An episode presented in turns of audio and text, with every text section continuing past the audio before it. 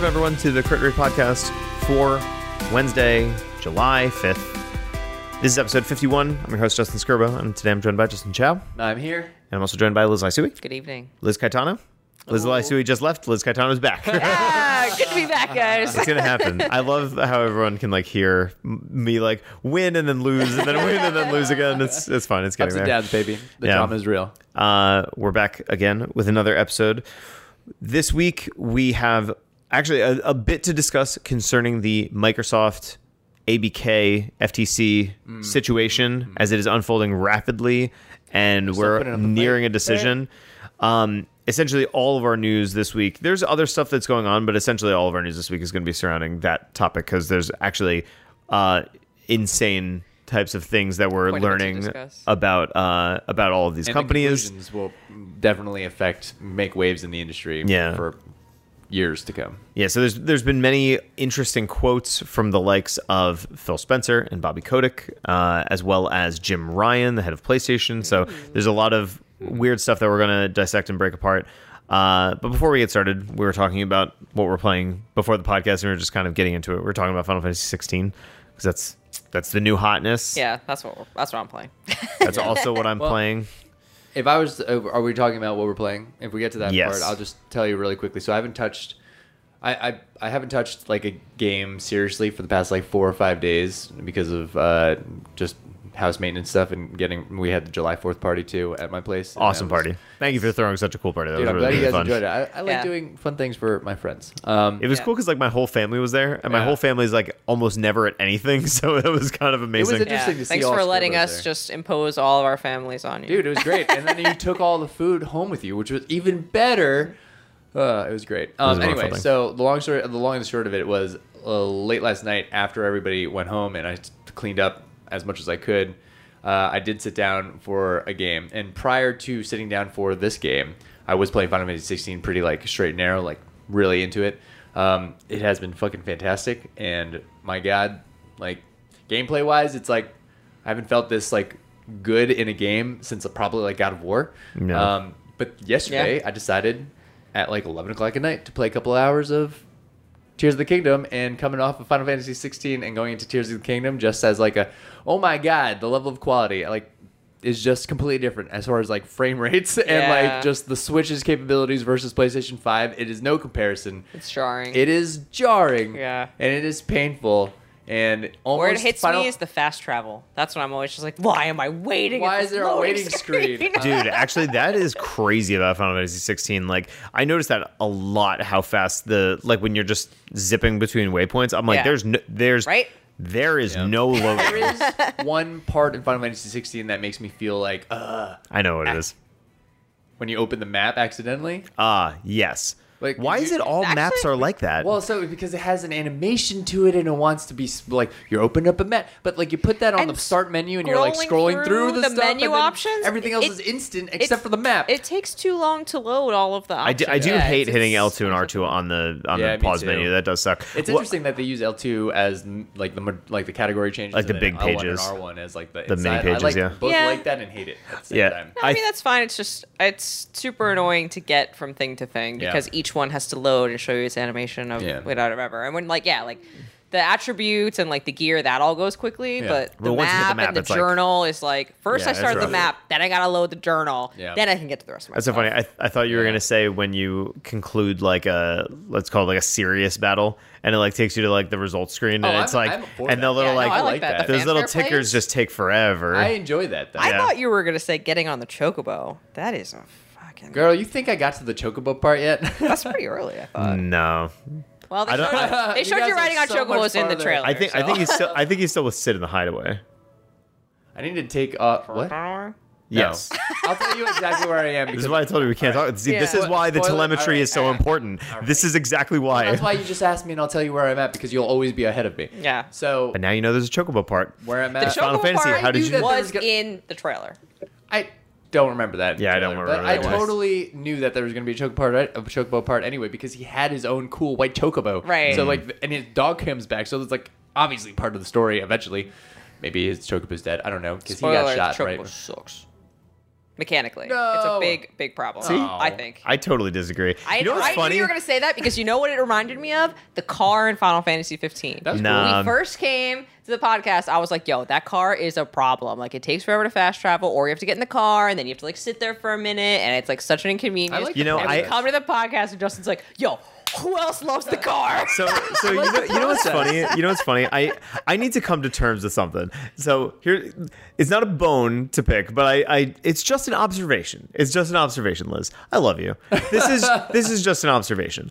Like I I feel like I, I need to find the right way Everybody to word loves this. the preface that starts with "Listen, Yeah. I love you." this but is gonna be good. I feel like I feel like in many ways you've kind of been hating on this game, which is like fine, but it's also like at, like I'm watching your trophy data and you are like ferociously playing this game. you Yes, are I like am. so it's like I think that the the negativity that comes from this is more a compliment because it, because you are investing so heavily into this game and I'm like there's no way that the things that you say bad about this game actually amount to anything because of how intensely you're playing this like the sessions at which you're playing and the frequency at which you're playing is so crazy that I'm just like there's no way she's not enjoying herself like so I am enjoying myself. that's what that's what I mean so But it's that, like just because I'm enjoying myself, it doesn't mean that the I things that understand are, the story. Th- no. the story doesn't make any sense. No, I understand the story very deeply now because I told Yeah. you I got to the part where like they you can really sit down and there is like a lore explanation at some point. like you've been in this game for so long, and if you're still confused, please hit this button. not not really but like it's, where you can a- really like because the the the biggest problem I was having with like understanding the lore and even like the the active time lore was like Uh, it wasn't giving me enough information because I still couldn't like picture it in my head. Eventually, you get to a map and it shows you all the regions and like where they're attacking each other and from when Oh, and like arrows and stuff. Yes, Yeah, and so I'm like this. Okay. th- this I can digest. Yeah. Like this I can oh. totally understand. And I literally, yeah, I probably Yeah. spent like half an hour to 45 minutes, thing. like just reading every single thing, and you can like go through a timeline and really Oh. understand I mean- everything that's happening. So- So, now I am an expert on the Dhalmekian Republic, on, To- on the Empire, on the Kingdom of Rosarians, Waloed. Like yeah. I, to- I understand everything that is going on with all, and you don't. this, this really have information to. was always there. It, it is on the map, and the flags denote where the places are. But the way that it shows you later is Yeah. is more clear for sure. And I was looking and at the I map, agree. and I could not figure out Because here's- where in the map those things were. A- like a good originally, comparis- they, you get a different. Map a good comparison that I heard too is like if you hear like, "Hey, China's going to war with the U.S." It's like it's very easy for us to understand that because we've materialized these places in our mind where it's like we know where these places are. Yes. But when you're talking about fictional places and fictional geography and all this kind of stuff, there's really no way for you to really understand that. So I am a Those- visual learner. Yeah, those learned- those things did I exist, was but just about yes. to say Yeah. we're visual people. But when but when there were arrows and the like, it, it does make it a lot Yes. clearer. a PowerPoint, please. Yeah. Yes. So then, yeah. So now I don't really understand what's going on. And originally, I was thought like it was it was kind of happening in the background, and really the core story is about Clive and you know Yeah. Cid and what Yeah. they're doing and trying to liberate all the bears, and like that was enough to. You know, this is what's happening. That's enough to sort of latch onto, and everything else, all the other Game of Thrones things that are happening are like, I'll figure that out. So I'm really happy. I'm really happy you said this, and I'm not sure if I said it on the podcast or if I just said it to Justin. But I do. I mean, for the amount of story that I've had so far, I, it does remind me a lot of how they told the story in Final Fantasy Tactics, where there's this much grander war situation going on, but you're really only paying attention to the one character and his side story to the much grander, like unknown Yeah. lore Yeah. situation. Yeah, and if I know anything about Final Fantasy, this side story that we're doing is going to eventually save the world. You're right. That is, You're, that you're is gonna, Tactics you're gonna kill a god at some point. Yeah. You know, it'll be a whole thing. yeah. Yeah. Yeah. I will say, I'm as it's convinced there are aliens. as it's I think continued that's where the to story's gonna go. That's Yeah. my theory. Yeah. as it's continued to progress, I think it's gotten more and more rich from a narrative perspective. I think the combat continues to get better. Like Yeah. even the way the world like exploration kind of expands it it it continues to impress and like the last few times i played the game i've had these moments that i've in, been in complete awe of what's happening from a story perspective that it like i mean without a doubt easily secured my game of the year so far like and, Yeah. and it's not even close It's like actually funny you mentioned that because a lot of people on YouTube they were like, "Yeah, Tears of the Kingdom already my game of the year," and I'm like, "Dude, are you playing Final Fantasy 16? Like, I love Yeah. Breath of the Wild to death. Yeah. But this game is so much better. That's Yeah. that's the thing. It's, It's like really it's like Tears of the Kingdom was kind of like you know it's a.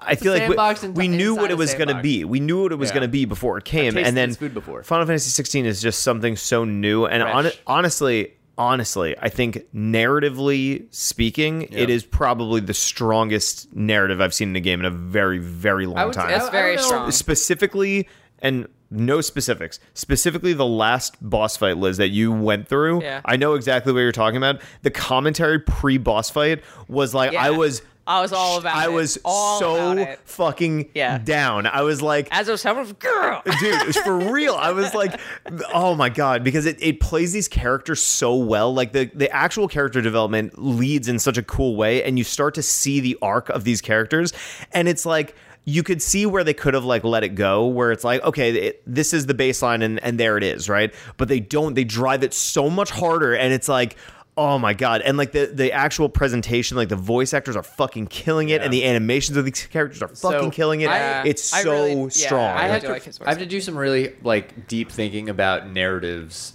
in all games that I've ever played. But I will say that this is probably by far the strongest narrative I've ever felt in a Final Fantasy game. Because most of the time, Final Fantasy games, unlike Seven, which was just reading through text and stuff like that, like that felt like a good story because it was so crazy and whimsical and like it was in this really cool like steampunky atmosphere that I was really feeling. But like every story after that has been like hard to digest and hard to uh, understand. You, you did you play ten? Yeah, well, I did. I okay, I like ten too. I would say Yeah. like out of all my Final Fantasy games, it would be like Final Fantasy one, uh, seven, obviously my top. Final Fantasy Tactics afterwards because I've understood that story. Final Fantasy ten comes down to number three.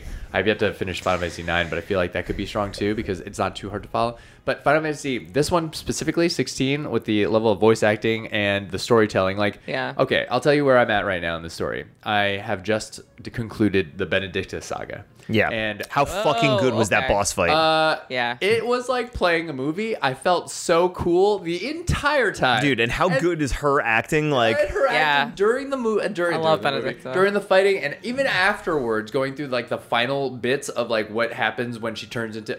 I don't want to give Yeah. too much because I'm not sure if this is the But truth. when do you like yeah, but, like there's like several stages of that you It's know like- fight in general, and like when Dude, she like gets beat down and she gets like so emotional. Like I feel like that really like rounds out that character, Dude, Because otherwise she could sort of be like a caricature of like, like, you know throwaway, like yeah, Yeah. like ditzy kind of like I'm just like a, a tool for Yeah, whatever. I'm I'm just like the cool girl who she- leads with my sexuality, whatever. Like, Yeah. and you know, Yeah. sort of many she- other video games, but Right. that yeah, that really made her sort of like a complete character. like She- she has these there were- motivations, and like this is what's driving her. This is what makes her strong, Yes. and this is what makes her weak. Like, exactly the motivations is and i've said this i said this before in other games too it's like if the motivations don't align up with the actions then the game is like kind of throwaway to me Yeah. and so far the motivations have all been aligning properly especially like and i'm not gonna what what I'm still not a big fan of Jill. i haven't seen much of jill yet and now that you're telling And me this, that's i'm gonna be hyper why aware of it I am And sorry. that's fair i'm i'm in i'm But down. honestly, the I'm the okay, try to prove you uh, wrong. uh, Jill's getting better. She has she has her own story. she has her own arc. you guys are like at the same spot and like you guys are do you because they're they, other, because so- they do go into Jill's story a little more, and that makes her significantly more interesting. But I just feel like she's underused. Like the like the the the, the problems that I have with her is that in most scenes, especially at the point that you're at, she Yeah. is just there. Like Yeah. she does not have any speaking role particularly. feel like that's her the scenes are between, but it's but it's Right? kind of because it's like if you're if you're beaten down for all of your life like you're gonna become like a meek like quiet person i assume right I'm, and given i've only played up to the benedicta tale right so like i don't really know we're getting into spoiler territory if we talk more about all right Jill. fair, fair, so, fair. i will continue to play and then we should have a spoiler cast most likely alex won't be a part of it because i'll put in some serious hours this week you're definitely yeah, farther but I mean, than him now. how mm, how long is the game? How long is the game? Yeah. We're probably 75% of the way through. Oh, how many think? hours have you yeah, guys played for do sure. Uh, I don't know. I can find out. But How uh, do you, oh, you- you can judge based off of your tr- trophies to see how far you are. yeah, Oh. Does that kind of no. Okay. I was about to ask, does that kind of like ruin things a little bit? Yeah, that Nah, surprised not me. all. I would have thought more like halfway. I, would Nah. like, I like to be We're a little- I feel like there's you. still a lot left to go. Maybe like 60%. Yeah, but like we're we're a decent ways in. Yeah. How many hours have you guys played? Do you know? had to been over 50 at this point, probably. Over fifty? yeah. No. No. I've played really. No. I've definitely. I feel like I've played over 10 hours at this point. Yeah, I would say probably more like twenty. I mean, I've, You've only. If I put in double the amount of time that I put in, I'd make it up to where you guys are. Like I haven't put in that. I mean, I Justin, play I'm like not working tomorrow. I'm I play like every day. this I play game. like at night after the kids go down for like an hour. Or two no, you play you play all day long. I see when you sign in. I know what's going on. just- No, I mean like I, playing 'cause all day long? No, I'm not. I'm I- playing I- all day long. I play- I'll play like In the for an mornings. I I hour. play mornings and nights. I'll play like for an hour when the kids sleep, and then I'll just leave it on, and then I'll come back at like Ah, okay, nine okay. o'clock. But you're making progress. Yeah. Like I like I think I'm trying like I, I feel like I'm playing as efficiently as I can, but I'm also like honestly, I'm just like I really it's all I'm thinking about. You know what I mean? Yeah. It's like the second I find downtime, it's and this is what we were saying before, where it was just like the the way in which we're consuming the games and stuff.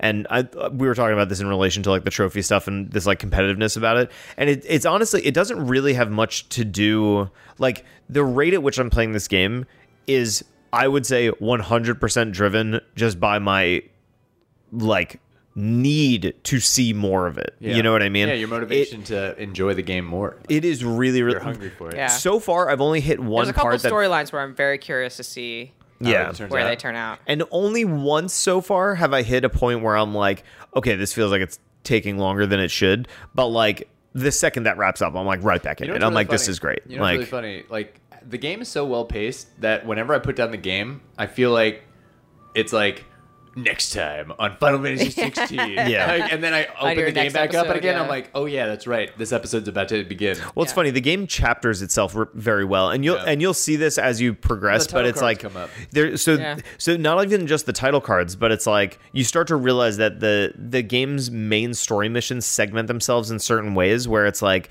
you'll get like like there will be main story mission checkpoints, but it'll lead you around the same place multiple times because it's saying, hey, if you want to do side quests, this is when you do side quests. Right. And and then there's like the big one where it's like, okay, if you're if you're really actually done, like there You know- now there's a big story thing that's gonna happen. And Yeah. like and you'll know when it's about to happen. So it's like, So- okay. It is nice that like it's you get a main you get you'll get like a main story chunk you'll you'll play that whatever and then when you like get back to the highway it'll be like okay now here's three side quests Yeah. and so it's not like an overwhelming amount all at once or whatever like Jace was asking me he's like oh have you done all the side quests I was like yes but like They pace not like, at they're- yeah they're not at the quests. expense of doing the story because Yeah. like you really kind of only get like two or three at a time and then once those are complete they're like okay get back to the story So I wonder if Tears of the Kingdom, per, or like yeah, Tears of the Kingdom and all the other open world games have like kind of.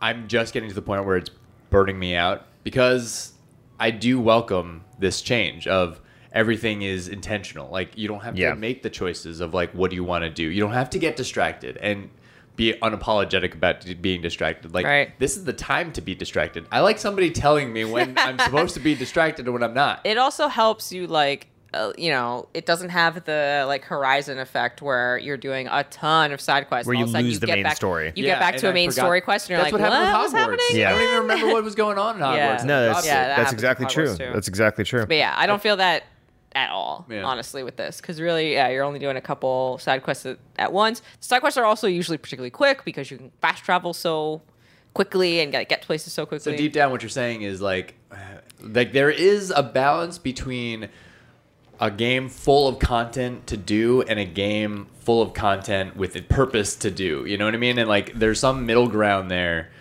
where it's like, well, when I look at Tears of the Kingdom, they literally chocked full of it up with content as if here's all the value. Yeah. Right. And Well, what's less of a It- yeah, yeah, what's what's it's nice a smaller is game like it's not however- a game that's like here's a fuck ton of shit to do to get distracted with and collect every Yeah. single thing like it's just it's not that However, it's I will game. I at will least not say yet Everything I've heard about from Tears of the Kingdom specifically is that the story will surprise you. So it's like people are taking this game as if it was like a like a Links to the Past versus like you know original like Yeah, yeah. That's Zelda. true. No, I, I don't think any of us have gotten to the yeah, end. no, I've, I've heard the end is a game changer for it. Yeah. So I What- should what I just th- beeline it. But What I think is the important I difference. wanna. I know. I think the important difference between what Final Fantasy 16 is doing is like the main story is always center stage. Yes. it's it's always center That's it. stage. You So know what I mean? put. Yeah, Yeah. that's And- exactly it. And it's like, It's like watching a movie. It's like watching a series. and it's cool because the side quests are complementative to the main story. They're not just like stupid bullshit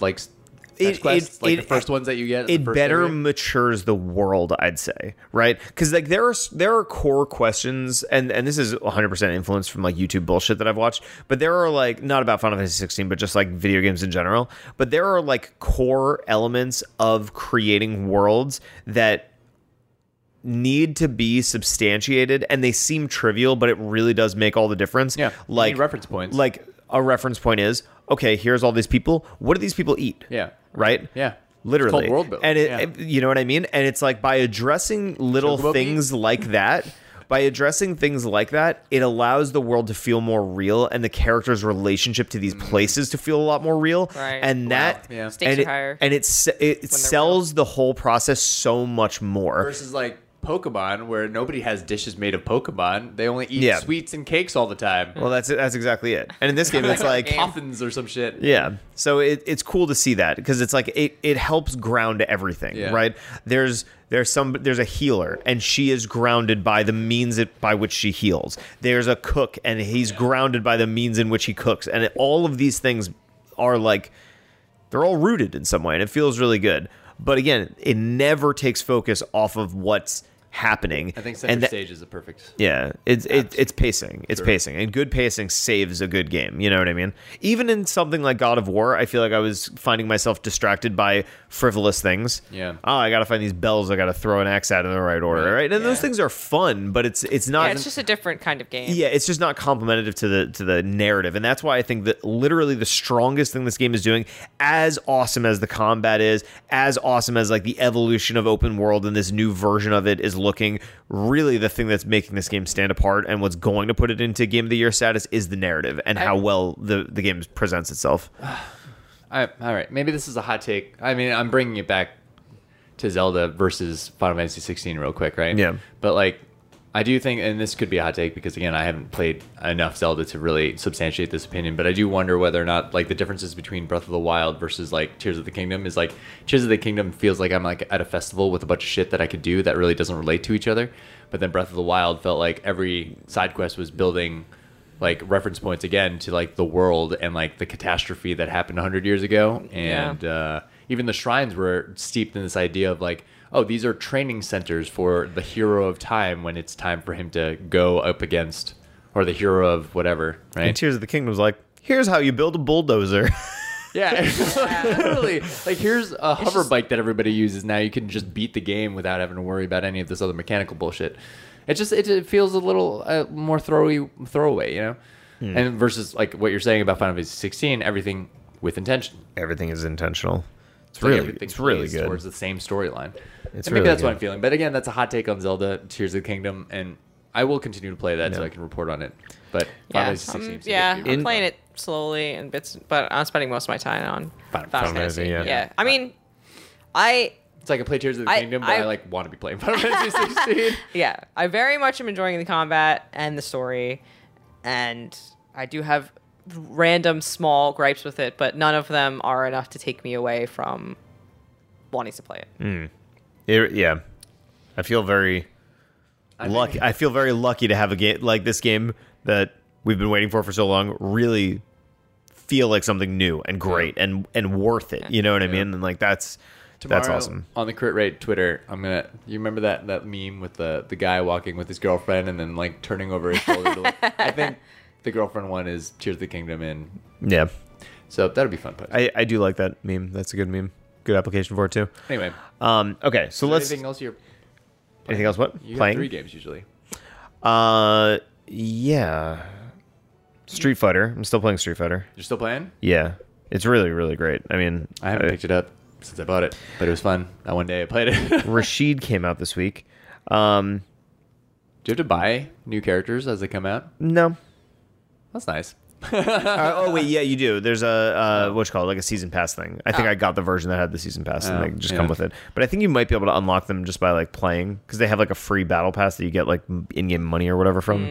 So yeah, um, no, I just played some retro stuff. I played Super Stardust Portable, which was a PS Classic that got released a while back.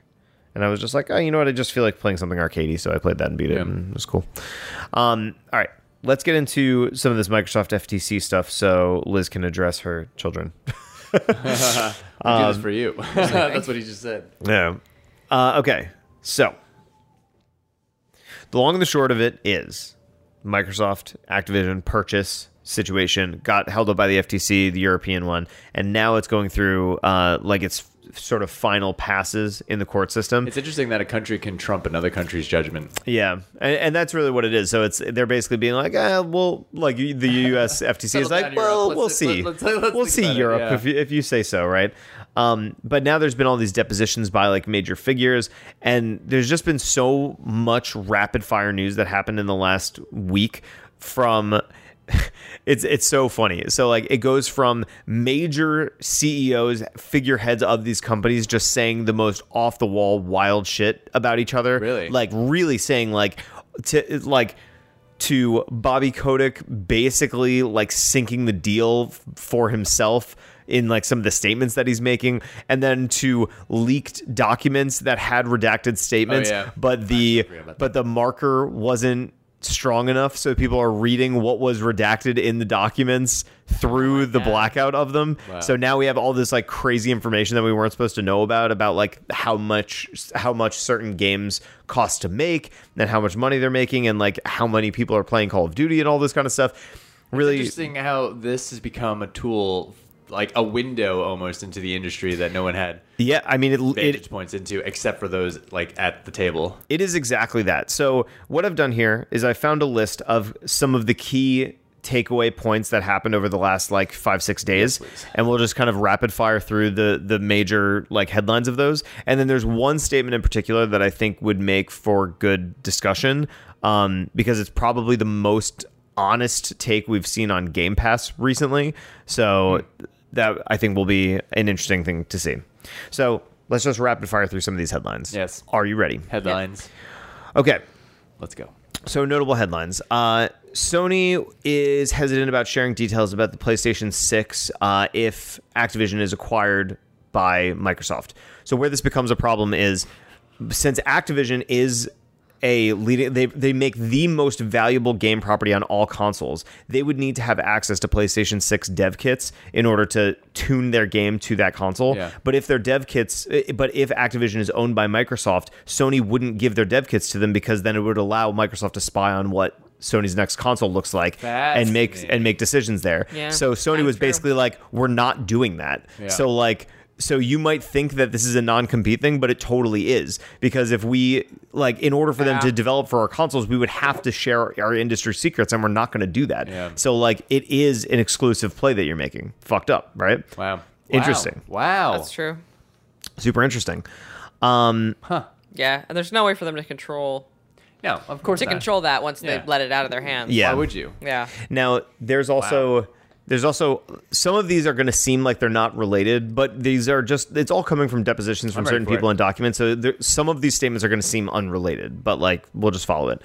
Um, so there is an Indiana Jones game that is in development from wait, what's the studio? Interesting. Pete Hines. Da, da, da, da. along with the new movie. Oh, this is the next uh, Machine Games uh, game, uh, Wolfenstein people. Okay, yeah. So they're making an Indiana Jones game, but and it was intended to be made on all consoles, but Xbox's acquisition of Bethesda basically Sealed the deal. s- well stole it away from them. so now right. it's like so like Yeah. Starfield was originally announced to come out on PlayStation 5 and they're like nope, it's just going to be Xbox. So this is the same another casualty of that. Hmm. Uh, somewhere along the line Microsoft apparently got insider information on Project Q, the handheld, Handheld. Uh, and found out that it's going to have a retail a market retail price of under $300, which I think was to be expected. So it's probably going to be like 250 or something for that screen. So interesting to know. It's a Switch. Yeah. But you can't leave the house with it? No, So- you can. well, it's cheaper than a Switch. Uh, here, I'm going to try to find How much is a Switch? Three. I thought it was two. Oh, maybe that's a light. Do they even make Yeah. the light anymore? Yeah. They do? The light is like two fifty. Yeah, two. Oh. I think. I guess that makes sense. I don't know. Yeah, the Switch is three hundred. Yeah, while you pull that up, I'm going to keep talking. The Switch Pro is three fifty. I think. So There's I no think they- Switch Pro. Well, Oh, like, here sorry, we not go. the Switch. The The, the, The OLED. OLED. Yeah, not Yeah, the Pro. I got the excited. For a Okay, second. so here we go. So in uh in a list of oh wait, is this the full list? I don't think this is the full list. I will say that, like, oh wait, how did the PlayStation uh, pricing for the Project Q get leaked? Uh, so there's a bunch of like internal emails between these companies that were passed back and forth, uh, and some of this stuff was revealed. Like the next thing that I'm going to show you, which is uh, What we up? Yeah, Uh, I'll let you. Yeah, I don't know. It's funny because like, uh, I don't know. The more that that the more that the wider the window opens up, that you get to understand a little bit more of like Sony and Microsoft's like plans. Like, I'm not sure if you're gonna bring this up too, but like the emails with Microsoft that got leaked as well. yeah, Yeah, It- this is all this is all part of it. Yeah. Okay. Um, and I won't cut to the chase. I guess. How will I feel this time?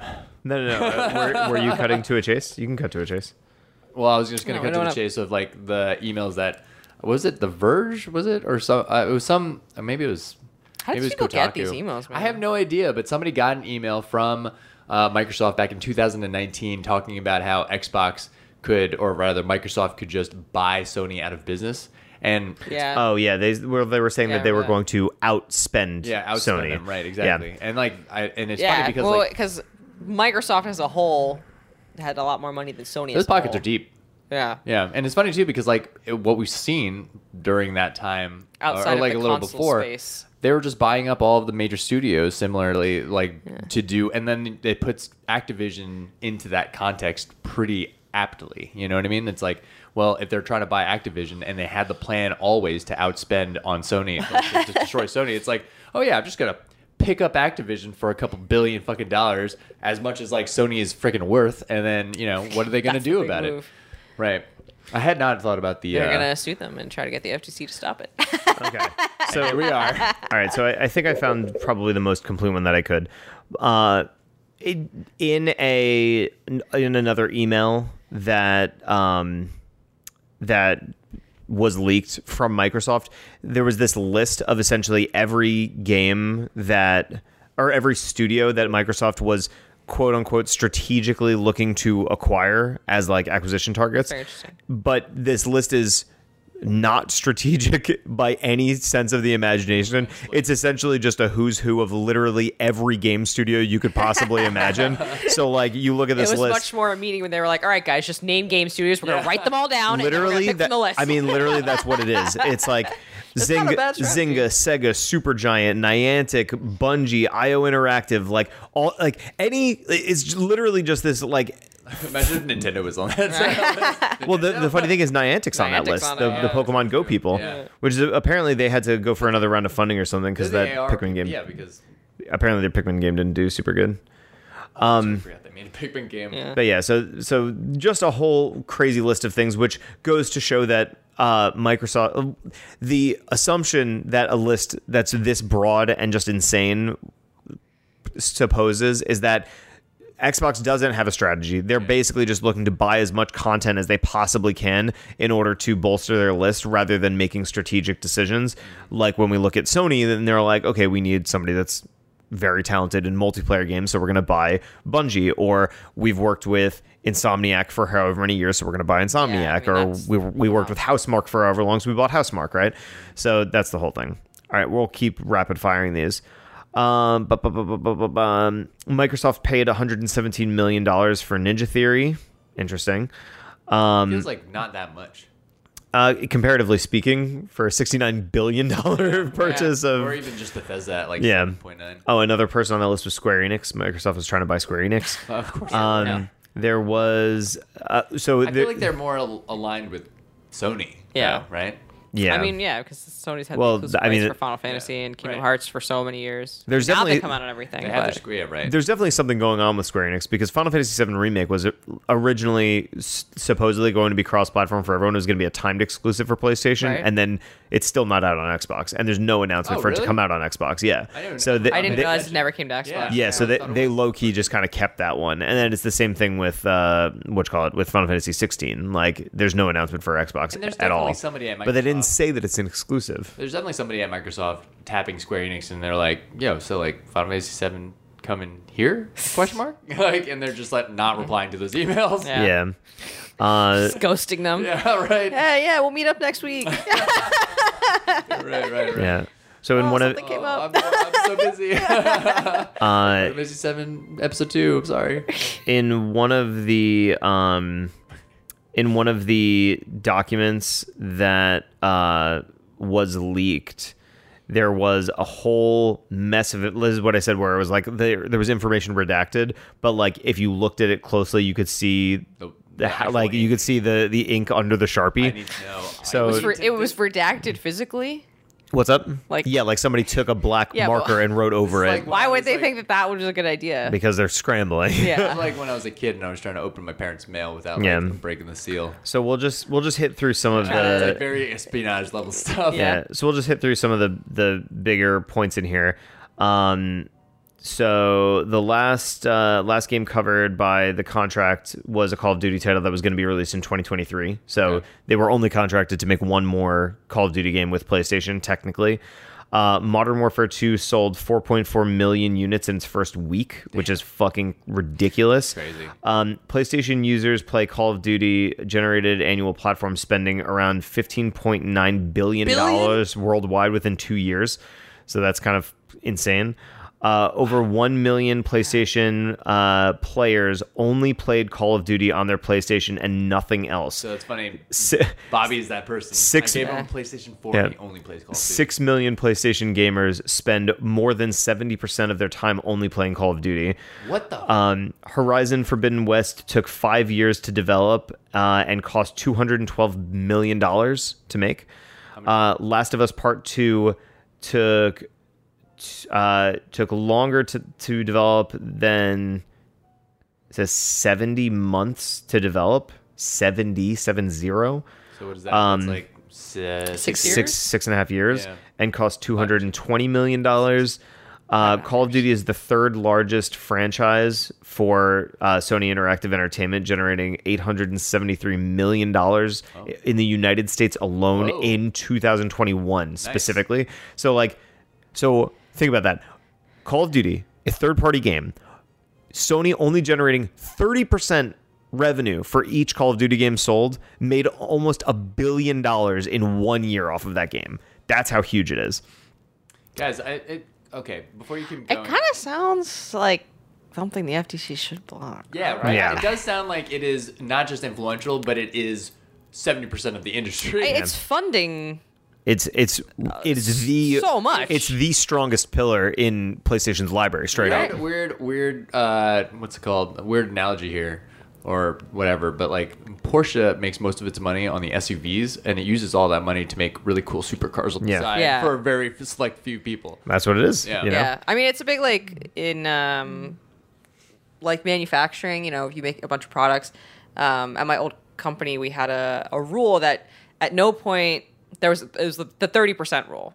So at no point could we be more than thirty percent of that person's business, and vice versa. Like we couldn't have more than thirty percent of our like uh, business with them because then at any point if that relationship collapses, Yeah, it ta- like, it either takes- those companies can go It down. takes too much of the company. Yeah. Yeah. So- So we're like, we cannot. We like we were like we we would always say like, why can't we use this supplier? Why can't we use this manufacturer? Like, because we've given them any more business, and then for some reason we have to pull out of them. Like, it will decimate their company. Yeah. Or like if that company, Decimate if that company. if that like manufacturer like catches fire and we suddenly can't produce at them, like it's gonna yeah decimate this product. Right. I mean, So- this this is the scales with which we're talking about. So, like, So that's what it's that's what this reminds me Yeah. of. Like if you take that away, that's a the that that they'll have a huge Industry. huge effect. Yeah. Here's an interesting sti- on uh, that statistic. company and in the industry as a whole. That's going to remove competition. Yeah. Yeah. hundred percent. That's the whole point of having the FTC get involved. Is if, if Sony cannot, if Sony's not getting that money, and they can't use that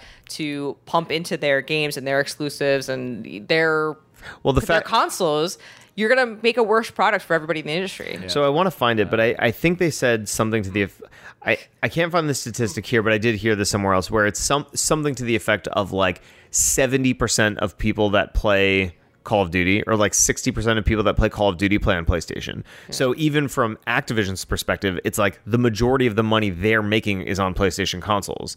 Like so that's a huge deal. This, this, there's a bunch more facts that are on this sheet that got revealed, but I'll leave with this one because I think it's interesting.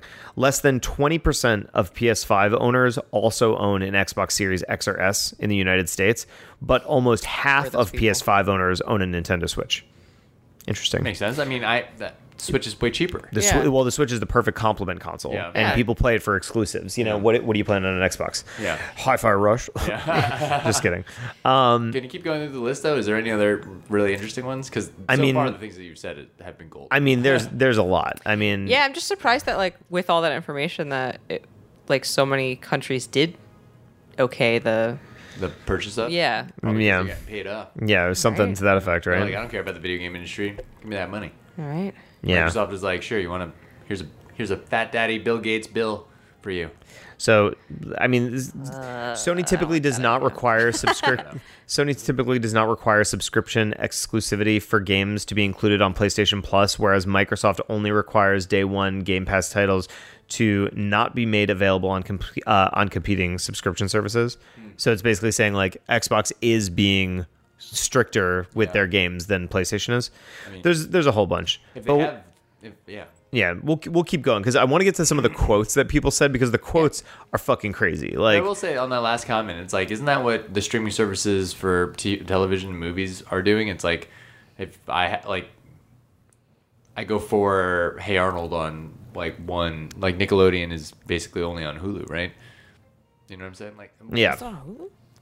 Yeah, I think so. Nickelodeon. No, it's on Paramount Plus. Yeah, I thought it was on Paramount Oh, Plus. well, Yeah. Well, anyway, well, maybe it's Cartoon Network. It's on Hulu. But anyway, isn't it like so. you'll find only specific things on Netflix that you won't find on Hulu, or you find things on Disney Plus, obviously that won't be Yes. on Netflix or.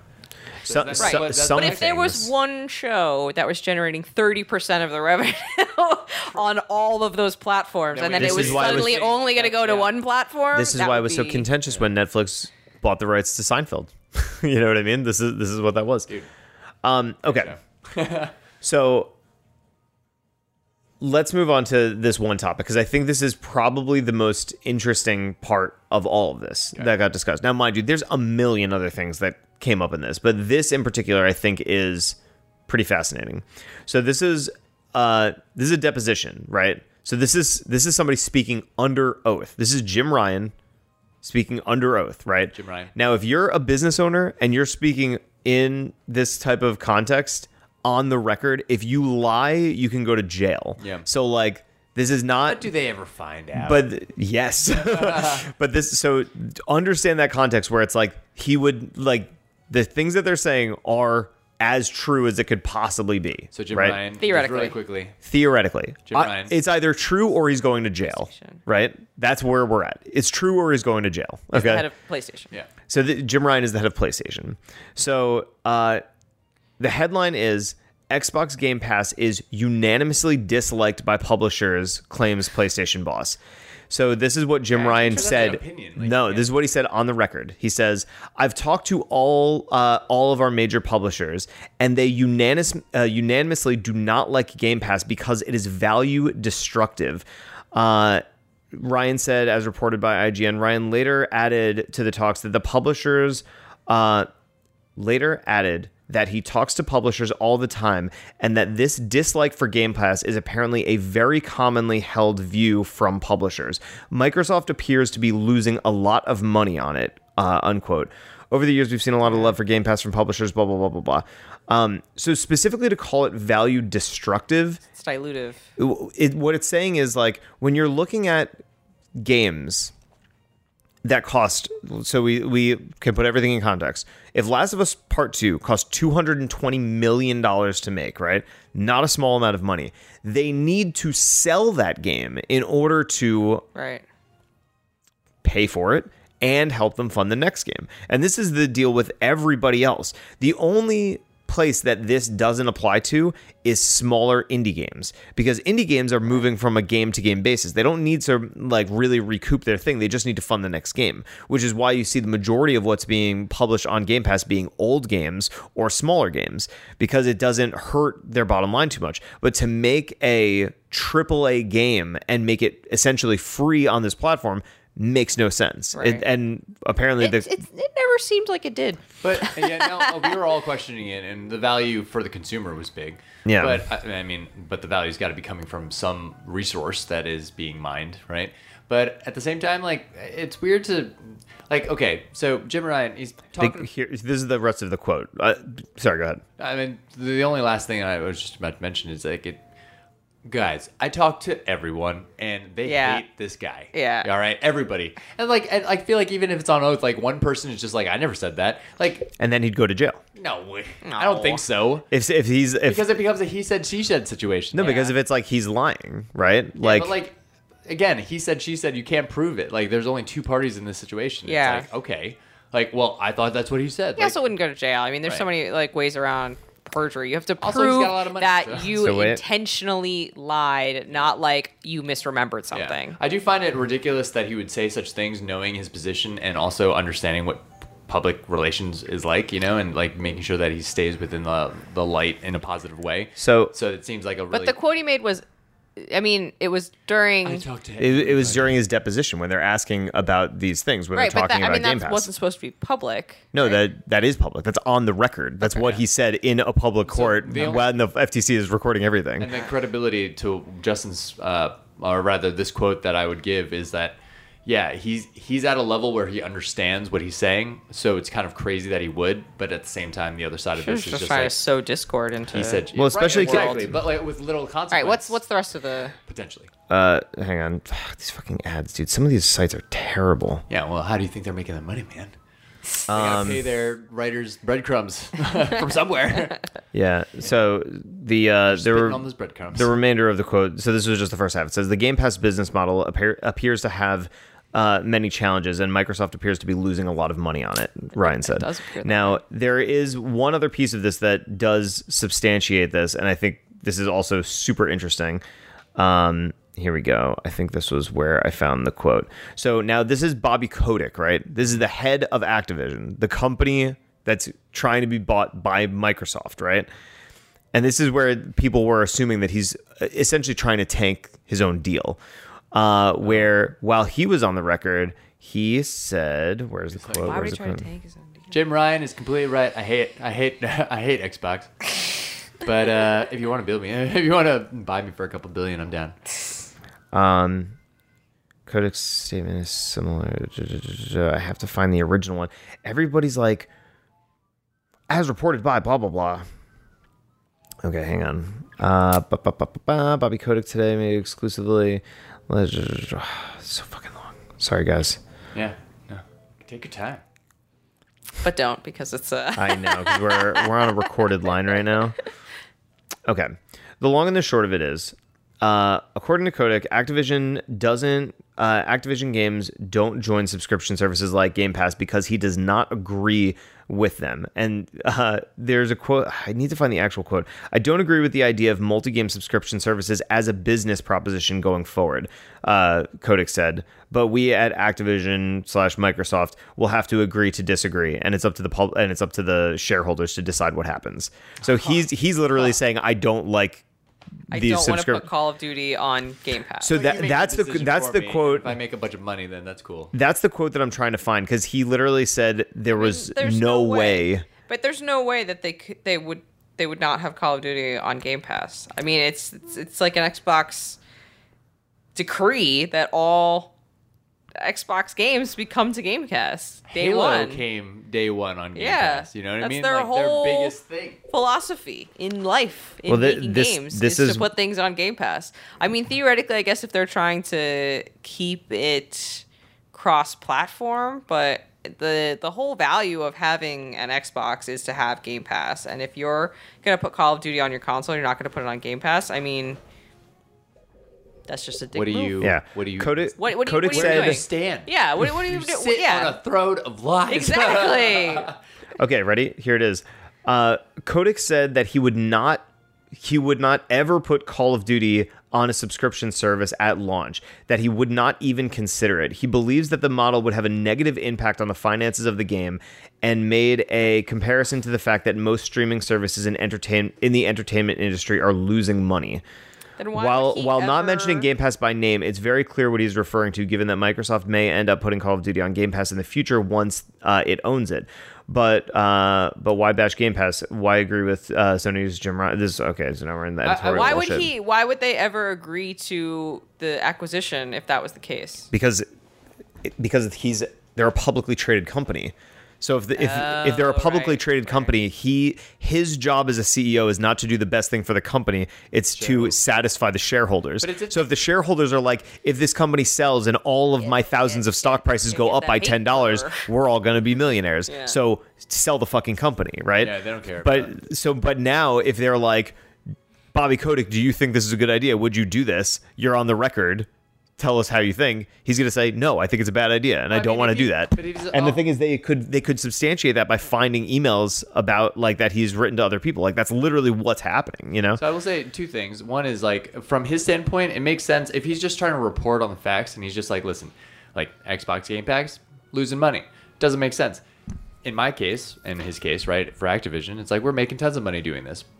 But as far as what the shareholders want, if that's fine, then that's fine. I think what he was also saying is like if Xbox has like a longer term idea or plan or Yeah. strategy where Activision is just a cog in the machine, then sure, so be it. As long as it gets to like, as long as they see a bigger vision. But you- right now, the cog is generating so much more power on its own that it's like you'll be, So it's you'll like- be sacrificing this for whatever Yeah. strategy you have in a longer term. But you have to look at all of the pieces in tandem, right? This is where the whole picture, like this is what the FTC is doing, right? It's like let's look at all this in in conjunction.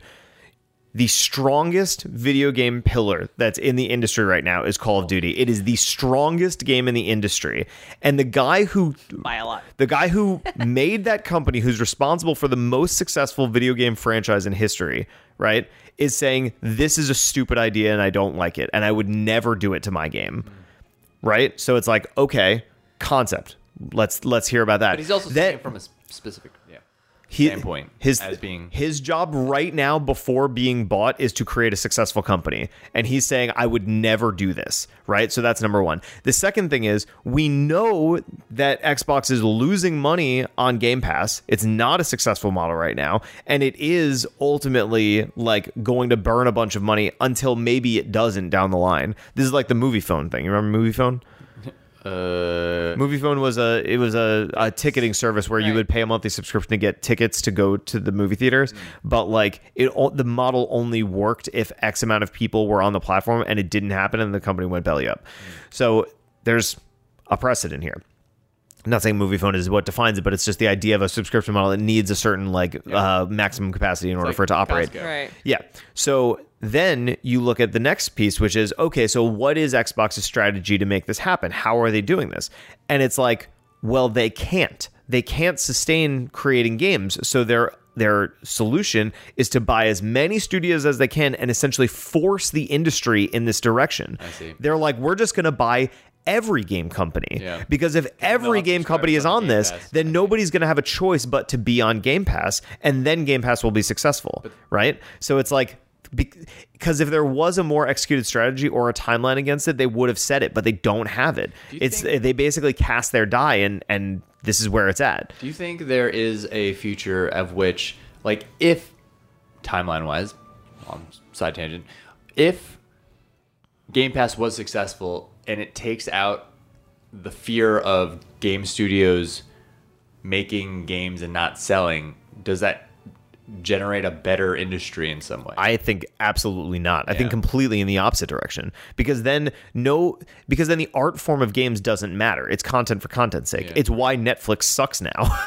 you know what I mean? Because they just started pumping out shows after shows and they're they're more willing to create something and kill it quickly to write it off as a tax expense than to actually care about the artistic integrity of it. That's why there's no season 2 of Cowboy Bebop. You know what I mean? It's it's it's literally what it is. So when you look so when you look at games, right? It's like you need to have uh, you need to have this ecosystem where the victors are rewarded But- by by good sales. Was- and if you take out the ne- the necessity for games to be of quality and you force everybody to just be on the subscription model, the value of games and the purpose of games is going to denigrate over time. It's just going to, so, you know, I'm not sure if this is relevant, but I'll bring it up. value destructive. So, uh, understood. But in the same sense, it's like, well, let's talk about like human nature and like what people are after, right? And let's talk about it in like the movie sense, like the streaming services now, and like what the current conversation around the movie entertainment space in Hollywood is that streaming platforms are ruining again the art form of movies, and nobody's going to the movies anymore, and a lot of movies that are coming out are very they're performing abysmally. Except Mario Except movie. Mario movie Mario absolutely movie. ate Mar- Disney's lunch, dude. Disney's like, we're fucking up. Yeah, Mario and uh, uh, the new Spider Verse movie apparently did fucking amazing. Yeah. but all of the movies tend to be Sony, like. Nintendo. So then my question is like, is it yeah? Oh, well, um, anyway, so does that essentially mean like, do people just generally 60 percent of the time just want content for content's sake? The, I I don't know if it's to somebody's tastes. I think the the with something like Netflix or like any of these other streaming services. okay, how do we put it this way? With Xbox, if you're playing on Xbox, it's almost dumb for you to not have Game Pass Yeah. right? Like that's just what it is. With streaming services, they came at the genesis of the death of you know cutting the cord, right? The death of cable TV, and the concept there was you're paying hundred dollars a month for your cable subscription to get a bunch of shit that you don't care about. Why not pay ten dollars a month to get this? This thing that's going to have really high quality shows and infinite TV watching, and you could just stream it on your internet for free, right? So the and, and no commercials, right? Right. So the value perspective was way higher, Yeah. and it's like, well, if you have ten dollars a month and you're interested in watching TV, you would be stupid to have a cable subscription. You should just be subscribed to Netflix, and that's what it was. And now it's starting to get way over bloated and ridiculous, and now it's so crazy that and and the what we're seeing is now it's starting to consolidate because it has to because all of these things can't exist in in separation. So Disney's buying Hulu and all this other shit. Like they're all going to consolidate over time. Amazon, I think, is like either going away or being But what- what consolidated into something else. form? Well, I, mean, think in, general. general, I think that art form finds the lowest common denominator is going to make money, right? Right. Yeah. I mean, net, Netflix, Netflix. Sell out. Yeah, that's always like late stage capitalism. I Well, that's suppose, what right? it is, and that's why I'm saying like for for Game Pass right now, that's why the indie game makes so much sense for it because the indie game doesn't give a shit. They're like, They just just, wanna- give us enough money to make our next Let me game. feed my family. Right. yeah. So so if so if they're Yeah. like, hey, much here's your of thing. risk, you know, it's Yeah. guaranteed. Well, that's what- 'cause guaranteed it- X amount of money from Because from ev- Game Pass is a lot safer than putting a small game out that people might not hear and might not play and Yeah. But might not make their money back. And I think the consensus among most people is that exclusives in general are not good. Like they would rather have their games be on everything. But if I was an indie game and I was coming out and I was like, okay, well we can take the risk, or Xbox is just gonna pay us a hundred grand for our game. Here you go. See ya. like we'll take that all day. I don't We give a fuck anymore. immediately Without having to sweat whether or not Exactly. gonna You just you just bought yourself all the time in the world and your next project. You're Yeah, you're good to go. time. Well, that's exactly. And, Yeah. and from an indie game's perspective, it's fine. Huge. But if you're Sony and you're gambling 220 million dollars on a game and you're pay, and you're spending six years to develop that game Right. to just to assume that it's not and to, to be in a situation where you're just like hey i'll just take this one lump sum and and see you later it's like well why did we try so hard? Why did we spend 220 million dollars on this game? Why did we try to advance the art form when there's when we could have just known th- our bankroll at the end of the day? That's what that's what the fear of the consolidation under uh, Bethesda and all these other things is. Because it's like why does Bethesda need to give a shit anymore? It's like the they don't they don't have to and that's why Redfall comes out Yeah, you know? right. it's like yeah, right. It's like the uh, the advancements of business models within the industry is again bringing on that lowest common denominator. Yeah. for these art forms, and it's it's interesting. It's all it's like studios are just becoming more risk adverse. Could be also because everything costs way more money. I think that's true though of any like you know Yeah. of movies, of video Yeah. like I you know I think it they're depends on the scale They're all risk averse to some level, this- and the that's only what, that's why the next Christopher Nolan movie is in theaters. It's not on Netflix. You know what I mean? Like because he's like, I know people will come see my movie. Right. You know? So and they um, take on as much risk as Yeah, you. that's why Mario movie didn't come straight to streaming because they're like people will come see this movie, and they did. You know, to the tune of millions and millions and millions of dollars. Yeah. Which I guarantee you, Netflix is not prepared to pay millions and millions of dollars for the Mario movie. dude. They're not going to do it. It's You much know. harder to. I was watching. Uh, But like- Microsoft doesn't give a fuck because they're a super conglomerate, Yeah. and they don't give a shit. They're like sixty-nine billion. Sure, here you go. Well, Yeah. give us all the Call of Duty. I was watching an interview with Matt Damon, and someone was asking like, why don't they make movies the way that like they used to anymore? And he was like, well, because you have to. What you have to understand is like the whole industry has changed with streaming. Like Yeah, I used right. to, we used to come out. You know, if you if you make a movie, you spend fifty million dollars to make it, and then another fifty million dollars to promote it. Plus, you have to pay the theaters. You know, some Sure. of that, whatever, when Yeah. when the movie comes out. So he's like, so now I have to make two hundred million for my fifty million dollar movie. I have to make two hundred million dollars just to sort of break even. Just to, yeah. and like the when it starting used to come out in theaters, like if I made 150, that was okay because I'm gonna get another huge chunk of sales from DVD From sales. DVDs, yep. Yeah, and now that's just gone. DVD's gone. Yeah. Yeah. Oh wow. so it was like the like the nobody wants to take the risk Yeah. with streaming because you're just not going to get your money back and like people are not going to now buy those Yeah. games and that's a huge chunk of money that you're not going to see anymore. Or if you're a smaller director and you're just fucking around and you're making an arguably lower quality piece of material, and Netflix is like, yeah, we'll give you a million bucks. You'll take that shit all day. Yeah. Sure, throw it up on streaming. I don't care. I'll take your money. All right. So yeah, so that's also why a lot more movies like just come straight to streaming too. Okay, so then this comes down to the question of exclusivity versus accessibility, right? Like, if there is gateways put up, is it better for the industry because you can guide those channels of water to their designated crops? Or if it's accessible to everyone, does do you just get like little sprinkles of everything and like you no longer are making more crops? You know what I mean? Like, is there? I don't know if it's the advancements of technology or the business models, but it's just like I think any game developer. accessibility. It's like now all of this content is just accessible right away whenever you want it, and it's not good for the industry. Well, it, so I think the the zoom out there is I think any game developer totally agnostically would want their games to be available to as many people and in as many ways as they could possibly be made available. I think that's that's probably unanimous. But under the circumstances that they're making a dollar but they're- per each user coming up. but the real exactly but the reality of the situation is in order for naughty dog to exist they need sony's money and in order for sony to have the money to pay naughty dog they need to sell consoles and they sell consoles by having naughty dog so it's like Is it just Sort of Consoles, a like, give them money? well it's a, yeah it's a cyclical thing well and they're I thought they made money Game- on, mostly on the on the ga- on the software, yeah, but but that's what I mean. So it's like they need to create the ecosystem that encourages people to play their Buy the games, software Right. on and their then, console. and then they need to they get the harbor money. and they need to harbor and hone high quality content to make sure that like the greatest install base buys those games. so that you're invested in the ecosystem. Interesting. Yeah. So it's like that, and that's the old way of doing it. So it's almost like the I I think the concept and the way that I'm reading this is like the way that we're used to seeing games, at least to the amount of knowledge that we've gained this far through you know the 20 30 something years of the games industry is that this model allows for better and better games to be made. I think objectively speaking we could say the games we're playing now are better than they were you know 20 years ago Right.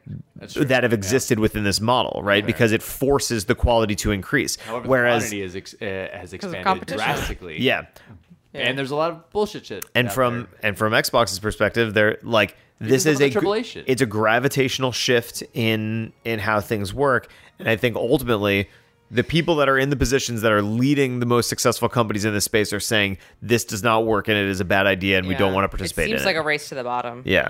Even with Sony's perspective, their their streaming service, PlayStation Plus Extra or whatever, it's all old content, and they've been very vocal by saying we will not put day one games on this. It's mm. it's not their model Yeah, because it doesn't make sense because it's it's Curated specifically. it's servicing two segments of the market. There's the hardcore gamers like us that are going to buy Final Fantasy 16 the day it comes out, right? We're going to buy Armored Core the day it comes out. We're going to buy Spider-Man 2 the day it comes out because we want to be there. And then there's going to be the more casual audience that's not as excited to play the games right away, the and they might want like a higher value for a lower dollar amount. But the games that are on there, they don't give a fuck because they already made their games or they made their money from us, you know? So the truth is, though, that companies will forever make their well, specifically companies like Sony and Microsoft, they make their buck on the budget gamer. Yeah, and I think what this whole process is revealing. Would you say they make their buck on the budget gamer? Like Yeah, the, the, people who are- subscription service. No. The no, the people who are looking for a like a content for a lower dollar value. Xbox is saying that that market is more important than the other market. Well, I, That's what, I'm Xbox is saying. They're what I'm saying, value. Yeah, I feel like Sony is saying the Sony is saying no. Sony is saying the value is on the day one people, and we need to service them, and they're the market that we're creating content for, I which is you were why we're charging the highest price to those people because they're there at the front end. Right. I thought they what you were also saying- recognize that there is a smaller market, or there is a market that exists on the budget end, And and they they, can and they have are games. and they're servicing that Yeah. with the games that have already made their money on the front end. Mm, I. Xbox is saying we only care about these money, they've already people. Okay. And but the thing is, it's a volume play, right? When you're working in commodities, you need a higher volume of people in order to make that viable. So it's like that. That's where the disparity really exists. And like I said, when you have the most successful people in the space saying this is not a good idea, That is what it is. But you can't give away the seventy dollar game for free. Like, they said they were going to, I mean, and they will. Starfield will come out that Yeah. day. I mean, I'm happy about and, it. and you know, but you know what's hilarious about that? They're already finding ways, and like, so this is newer news. They're already finding ways to monetize around that. So Starfield, it comes out on whatever day it comes out, Coming Game Pass, it's going to allow only this much content. but you can pay thirty dollars to play the game a week early. You see what I'm saying? Ooh. So that that's is that's a a thing. But it, but it's but it's like the free? but it's I'll like the week. the deluxe version. So you get all, all kinds of little So foo-foo add-ons. that- But that's you're also saying that Man, that's also saying $30 is a Microsoft is like I understand that there's we all paid an extra ten dollars to play Hogwarts a week early, or three days early, or four days early, or whatever. You know that model works, and Xbox is saying we know we're not getting enough value out of these people, so we need to create a way to extract more value out of them. Mm. Also, and um, this isn't to add insult to injury, but it is just true. dollars is not thirty dollars. I know.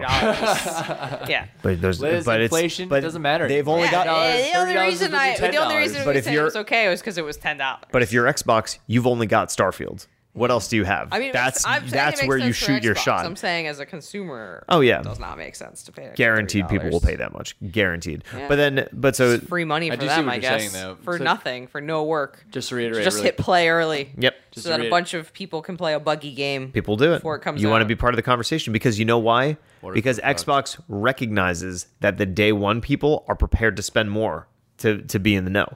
That's what we do. You know what I mean? We pay the seventy dollars for the game to come out. I mean, logically audience, speaking, if you were really playing the economics of the gaming industry, it would be really stupid to buy games early because games drop in value precipitously fast. If you waited four months on any new game, you could probably get it 20, 30, 40 That's not true percent cheaper. any- no, Yeah. that's not true for all games. A lot of the times it is. A For, lot of the big, times for big AAA games, they stay full price for Yeah. a surprisingly Dude, long Breath of the. Wild was well, full price for like Nintendo. 30 years. Nintendo doesn't exist in this conversation because No, they never even change other their games, prices. Like typically, because Did Elden Ring ever have a price drop? like, Definitely. within the first year. Within the first six months, yeah, it's down to forty bucks. no way. 100%. From s- seventy to forty. bucks? Hundred percent. Hundred percent. I'm not kidding. It was. It was. That blows it- my mind if that's true. This dude, all of these things they go back up and down in price, but like the sales function for all of these games, even like for uh, Horizon Forbidden West, Death Stranding, all of these games go down in price eventually. I mean, I know they eventually do. Yeah. Because Yeah. like content comes out so fast, it's like how do you compete with new new stuff that's getting marketing? You know. Yeah. So and and there's also a curve to it, right? It's like they know they're going to sell more at lower prices, so they have to like ride the wave as far as they can ride it. You know what I mean? Yeah. I mean it's still pretty expensive. Right now, it's like forty five dollars What's that? Elden Ring?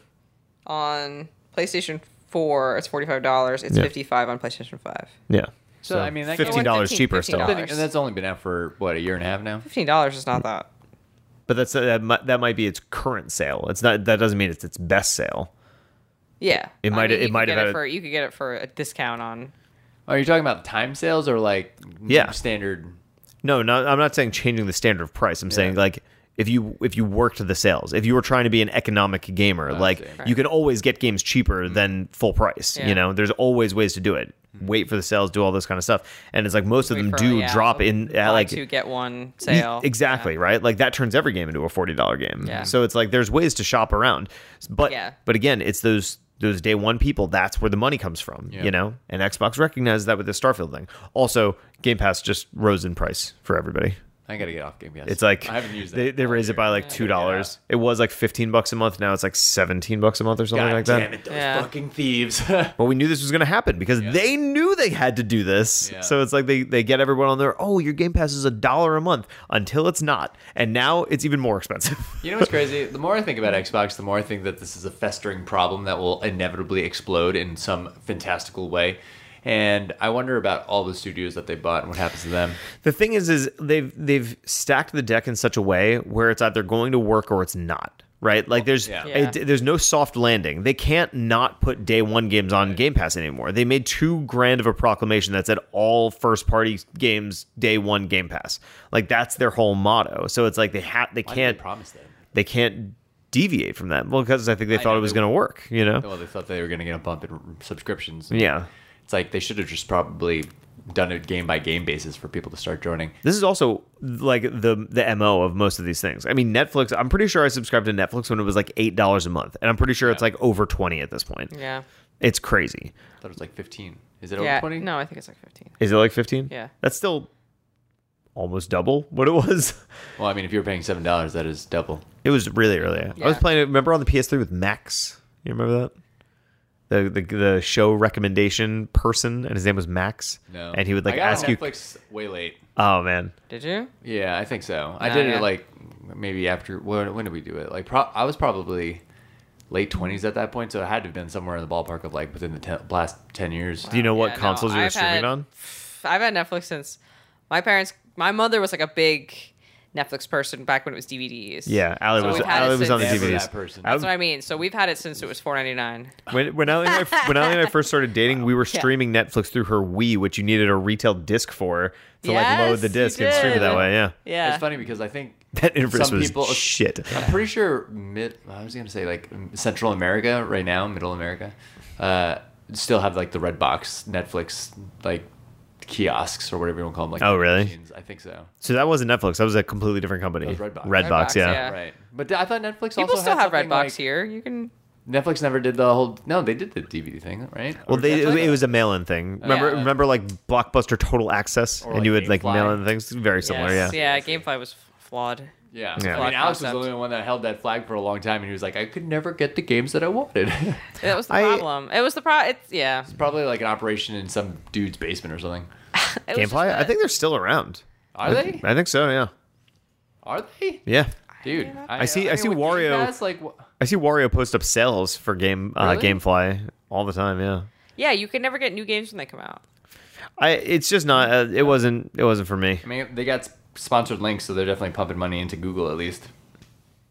What's their What's on their their What was the banner right now? Yeah. What's the game? Uh, it's got to be Final Fantasy 16. Right? Do they have enough copies of? They're probably sold out. New games. It's Hogwarts. It's Yep. Pokemon Violet. It's Modern Ew. Warfare 2. It's Yep. Zelda Tears of the Kingdom. Yep. Jedi Fallen. Uh, Jedi Survivor. Jedi Survivor, Survivor. Uh, the Show 23. Uh, uh, Top Gun. Cool. That's a game. I No, guess that's so. a movie. And God of War. Ragnarok. There you go. So they don't have Final Fantasy. They did. 16. They didn't get their screenshot of Final No, Fantasy it- 16 to it- put in the screenshot It yet. was really funny. But I mean, Zelda Tears of the Kingdom came out recently, so like they did update this Yeah. recently. Right. in the past month. Right. Yeah, but it is isn't it? It just I don't know. I find a lot of this information just really kind of like revealing and fascinating. I believe we find the Definitely verdict interesting. out very soon. It it might even be today. It might even be today. Yeah, all that information is making me a little more worried about the merger.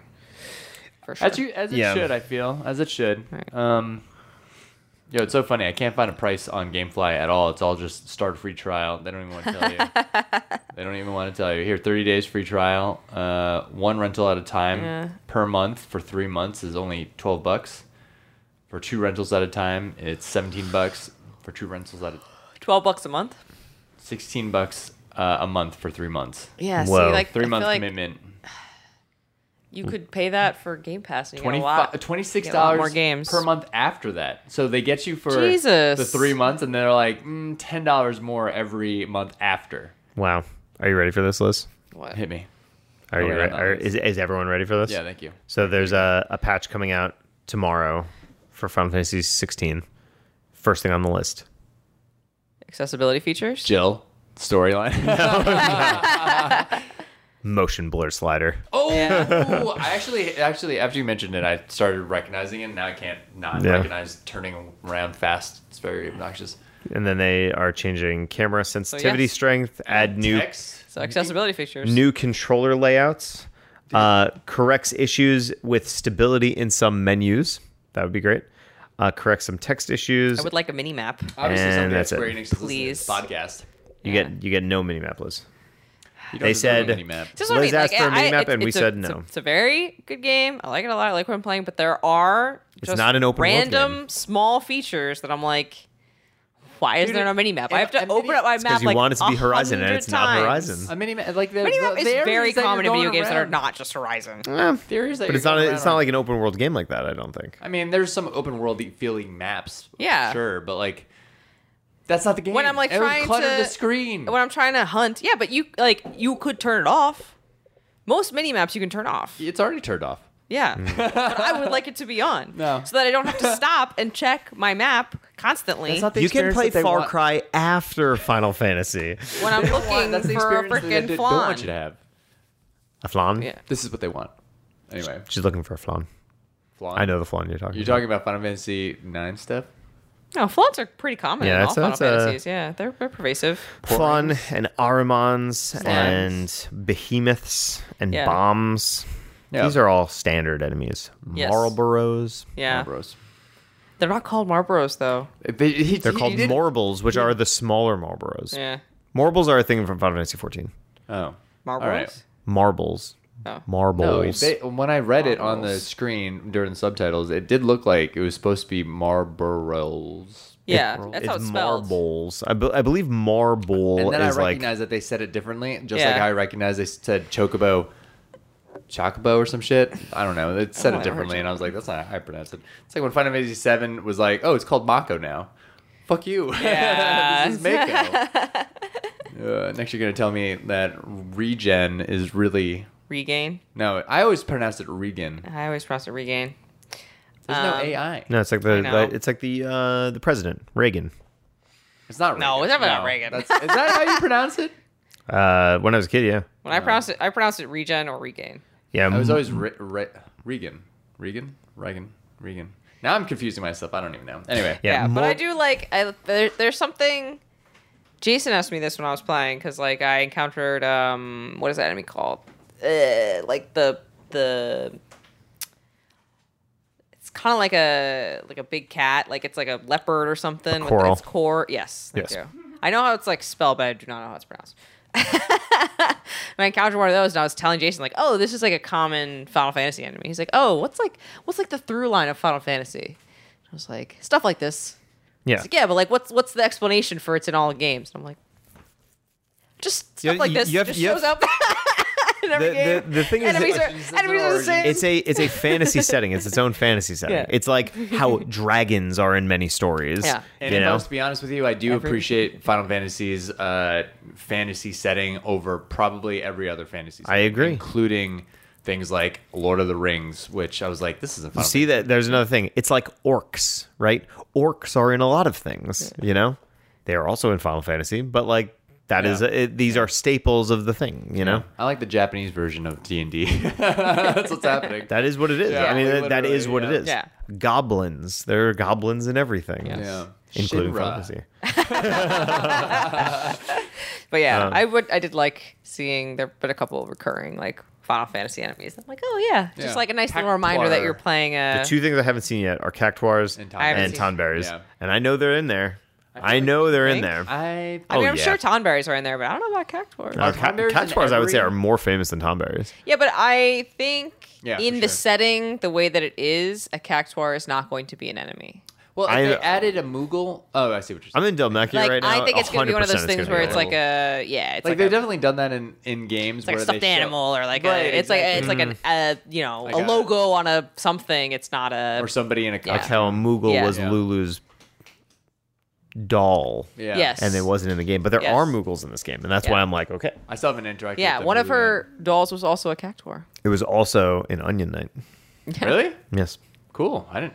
When you could change out the. Oh, that was Lulu. Yeah. Her ultimate Fantasy weapon was X. Onion Knight. Those were the weapons that she was holding. Yeah. Right. I totally forgot. It's like and Yeah, then the you had weapons change as Wakka you change them with the basketballs. with the blitz balls. Yeah. yeah. His ultimate weapon makes no logical sense at all. what was This it? sucks. It's Wakka a, it, sucks. So it's a it's Yeah. a blitz ball, but imagine like a circular saw blade is through it, Yeah. and he's like using it like, like- a ball. yeah, and I'm like, he's just nah, kind of holding dude. it under his arm. Yeah, literally, and then kicks ball. it and stuff. It's like, Yeah. no, dude, like, Also, I don't think Wakka could ever land Lulu. That just doesn't make sense to me. no, Right? no, no, no, Didn't make any no, sense. No, Just no, like no, no, no, no, completely different characteristics. Wow, how what, what Yeah. relatability did they have between? This is a different podcast. He doesn't listen to Marilyn Manson like she does. Yeah, precisely. Like, Yeah, I I feel like it's also a little weird to to marry your brother's fiance. I totally Like, it- forgot. no, well, yeah, so she was she was engaged to his brother, and then he died, and then she marries. So- See, like this is a way like- deeper cut. Like, and I know what you're talking about, but this is like a way deeper cut than the story stuff going on in Final Fantasy 16. You know, Well, this is just character development. Yeah, It just seems odd. That's because her. it- That's her story like- of like why she, you know, wants to fight Sin was because, and why Wakka has such a problem with the Machina in that story. Like that's part of both of their. Uh, their so- backgrounds. Yeah, and that came up pretty early in the, the storyline. I'm pretty sure, if I remember right, when Yeah. they were just meeting the characters.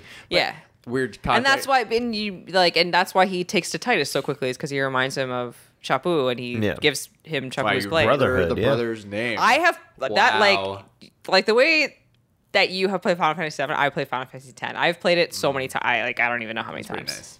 I will say though, like that, that's. pretty interesting. Uh, do I even know Final Fantasy Seven that well? I don't think I do. I think You he don't think does. so? Um, but I will say, I've probably played that more than any other ones, which is weird because I like nine more. But Yeah.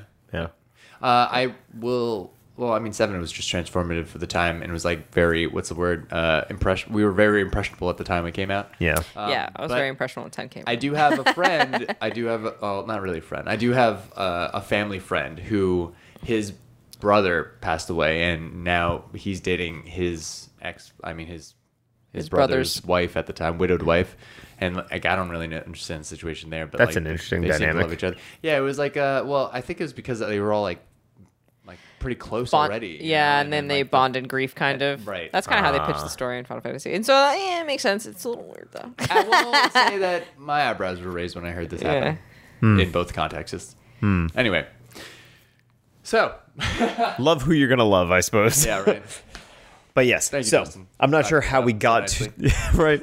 Let's just put it all in a in a little package. There you go. Cactuars, up. that's how we got there. Yes, love And cactuars. Moogles. When we were at Too Many Games, one of the vendors there had uh, a crocheted cactuar, and I was like, "That's freaking cute, and I want that." Can Allie make a crochet cactuar? She probably could. She's working on the Pokemon right Yeah? now. though. Almost done. Yeah, Okay. she's almost there. She's working on Squirtle.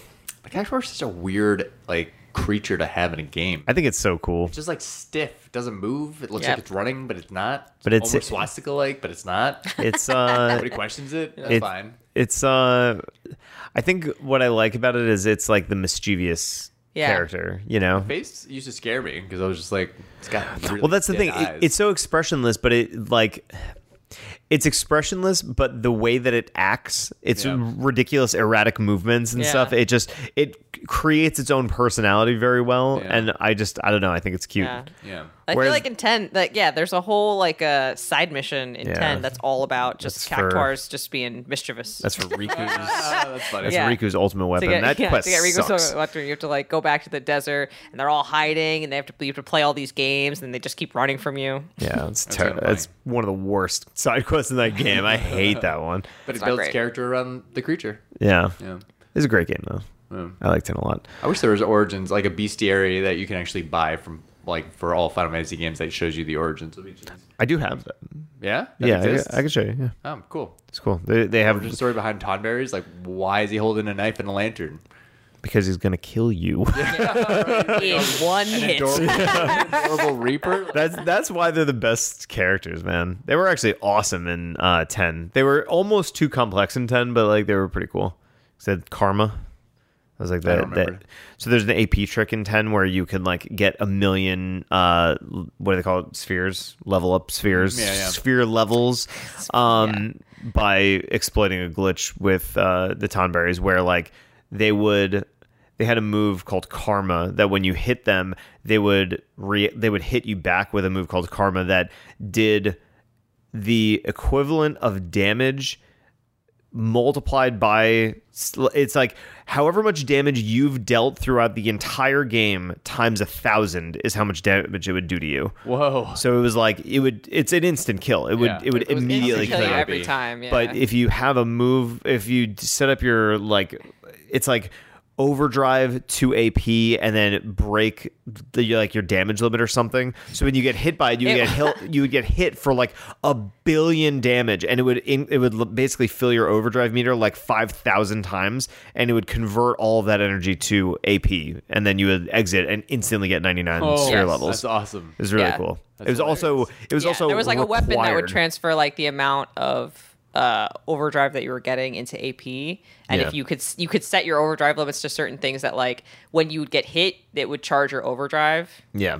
or when your companions get hit, it would charge your overdrive. But like Damn. instead of charging overdrive, you'd get AP for it. Yes, I feel like this was at the point where Final Fantasy, or rather Square Enix, was getting too complicated with their builds uh, and their level up systems. Well, I mean, I'm so sure that, that was not something that they Intentionally that, did. that yeah that's something that I the mean, community yeah. found Well- out figured out. well, it was but you, you know what Like, I I mean? mean, I- it was I- kind I'm of sure necessary for certain bosses. Like the two super bosses in that game, like Nemesis and Ultima, you you literally could not fight them unless you had all max sphere grid characters. It would be fucking impossible. That's I don't think I, I, don't think I've ever stuff is so beaten. Nemesis. no, I haven't. It's interesting. Those are though, because, hard like, I bosses. remember, Yeah, I mean, I, yeah, that's, that's what I mean. I played the game a lot. I've never filled out the sphere grid for all of them. I mean, I've, that I filled out the take- sphere grid for most of them. The uh, when I played on hundreds PS2, I did it, but when I tried to do it on the HD remaster again, it's it's just Lulu's dodging lightning bolts thing. I fucking hate that because so you have to get each character's ultimate weapon and their ultimate like armor or buckler or whatever in order to do this trick. Mm-hmm. So like. There are some where it's like stupid easy, right? A lot of people hated the Tidus one because you had to do the Chocobo racing game. That game sucks. Yeah, like it- it's Yes. it's so inconsistent. It's like one of the most terrible. it's things. just yeah, it's just luck. It's a like you you can have certain strategies, but you just have to get lucky on some of it. It's basically like you're running a race where you so have to get under a certain time limit to like get the reward, but like they just throw time. They just throw birds at you. So it's yeah, you're running this race, and for every balloon you hit, it subtracts time Oh. from your score, uh. but it's throwing birds so you have at to you. that- collect enough balloons that your score is less than Zero. Zero. So you're you're following a line, and the line is random every time. But then also it's throwing projectile birds at you, Slow and you they're down. so erratic and they move so quickly that it's like it's almost all luck. But you have to be very consciously paying attention to what you're doing. It's such bullshit. and the balloon placement is random. yeah. What? Yes. So you there are literally So you have to start. you can't You s- do it. Yes. So you start the race and you see, okay, how many balloons did I get on my first whatever? How are they placed on my first go around? And Mm. if they're not placed in a good position, it's like just like cannibalize that one and start Yeah. again. Yeah, it's it's bullshit. There's a lot of stupid things like that, and that's like with Wakka. You need to like beat like a million games of Blitzball to get his. Yeah, ultimate getting all the weapon. ultimate It's so weapons stupid. is I so know hard. this will game. prolong the podcast even longer, but like I feel like most, I feel like there wasn't Final Fantasy games. I mean, Final Fantasy VII definitely had like Ruby and Emerald, but like at a certain Yeah. point, like that, like it wasn't that freaking crazy. Both with like There's there's super bosses in every Final Fantasy game, and they're nuts. Yeah. The one in Final Fantasy One is so stupid because it's so it's not something that you actively seek out. Like Ruby Weapon is like something you have to like prepare for and actively initiate. Right. In Final Fantasy One, What was Final Fantasy one one. so the Final Fantasy One boss, it's called uh uh shit. It's called like it's a mech. It's like oh what the fuck is it called? I think it's called Mech Trooper or something. So it's like the third major boss of the game is called Tiamat. That's like it's like this dragon character, and there's a long walkway that you go up to fight this character. And your characters are usually around level like 30 or 40. Um, and there's a 1 in 256 chance that the random battle that you hit on that. obscure. Yeah, that you War hit- Warmech? Warmech. That's exactly it. So on- Pretty close. on Mech that I mean, on that damn. strip on the way to the boss. So like you've ar- you've just gone through this very long and difficult dungeon, and now you're walking this long strip of hallway to get to Tiamat.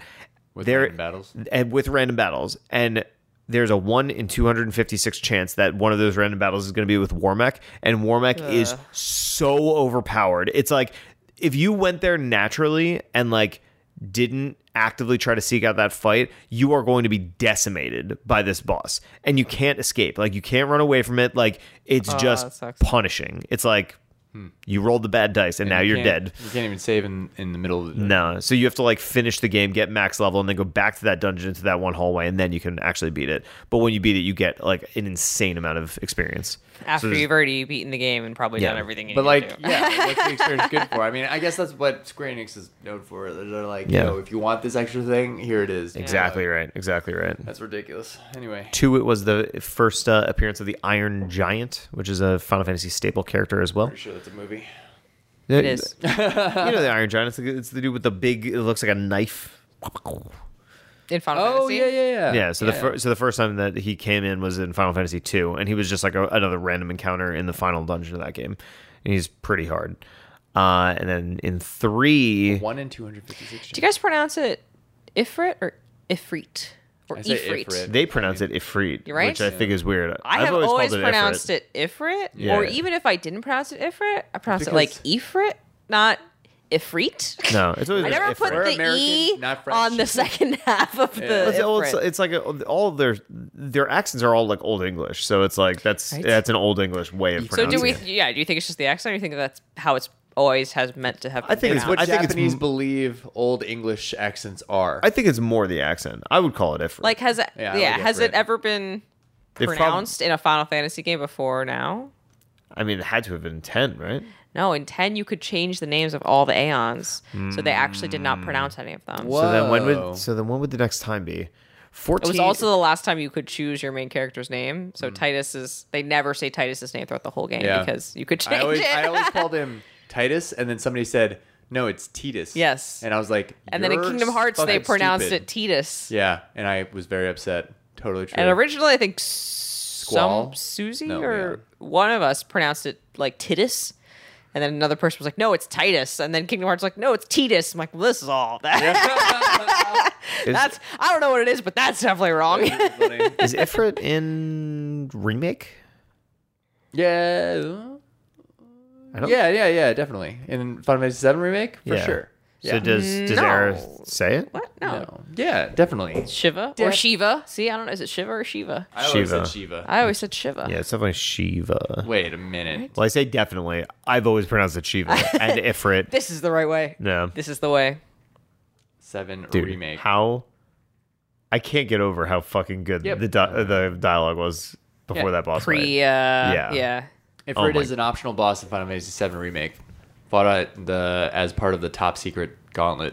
Oh, well, but that's see, stupid. But then they're not going to say its, not, name. Yeah, Yeah. that's what I mean. Yeah. Damn it. All right. And I now know- they're pronouncing it with all these British accents. I don't know what's real. Well, now I'm going to spend the Kokomo, rest of my Ifrit, night looking Shiva. up Final Fantasy 13 cutscenes where they say See, Ifrit. Shiva or Regan. Shiva Mako. These are the things that I Yeah. know. Don't change me. Yes. or Bahamut or Bahamut. Bahamut. Oh, what are you talking about, Bahamut? I feel like they've been pronouncing it Bahamut in this Yeah. game. Uh, I've always known it as Bahamut. Odin or Odin? My accent says Bahamut. yeah, Yeah. Bahamut. Yeah. Niho Bahama. Yeah, Yeah. All right. What do you say we put a pin in this one? Yeah, I think Yep. so. Dude, that was a good one. I enjoyed that one. Fun podcast, everyone. Uh, we will be back next week for some Good. more. I think Alex will still be out next week, right? We didn't address that Alex isn't here. Surprise. He's not been here the whole time. Imagine if us now started talking. so quiet. So shy tonight. What happened? yeah. Uh, is, no, I think he said just one. I think Okay, he was cool. missing. Well, next week, the great return of Alex Shock.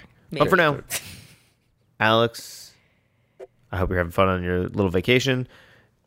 Justin vacation. and Liz, thank you both for a great podcast. Yeah. Thank you, listeners, for hanging out. Check out critrate.io. Leave us nice comments and stuff. I, I checked out Spotify now, so all of our stuff is through Spotify. You can write Great. comments on our podcast. So if you're on Spotify and you want to ask a question or something, just drop it in there. We will see it. Have you got opinions Yeah. on the Activision Blizzard situation? Oh wait, Activision Microsoft situation. You got it. People are calling it the ABK Blizzard. Yeah. acquisition. I'm sure. I actually, I would imagine by the time this goes public, the, There'll be a there will be a de- uh, determination. Yeah, we shall see. I don't know. The drama is too good. I feel like they should draw it out longer. Dun, dun, dun, dun. Rare glimpse. All right. Anyway, thank you, Justin. Thank you, Liz. We'll see you on the next one. Bye, everybody. Bye.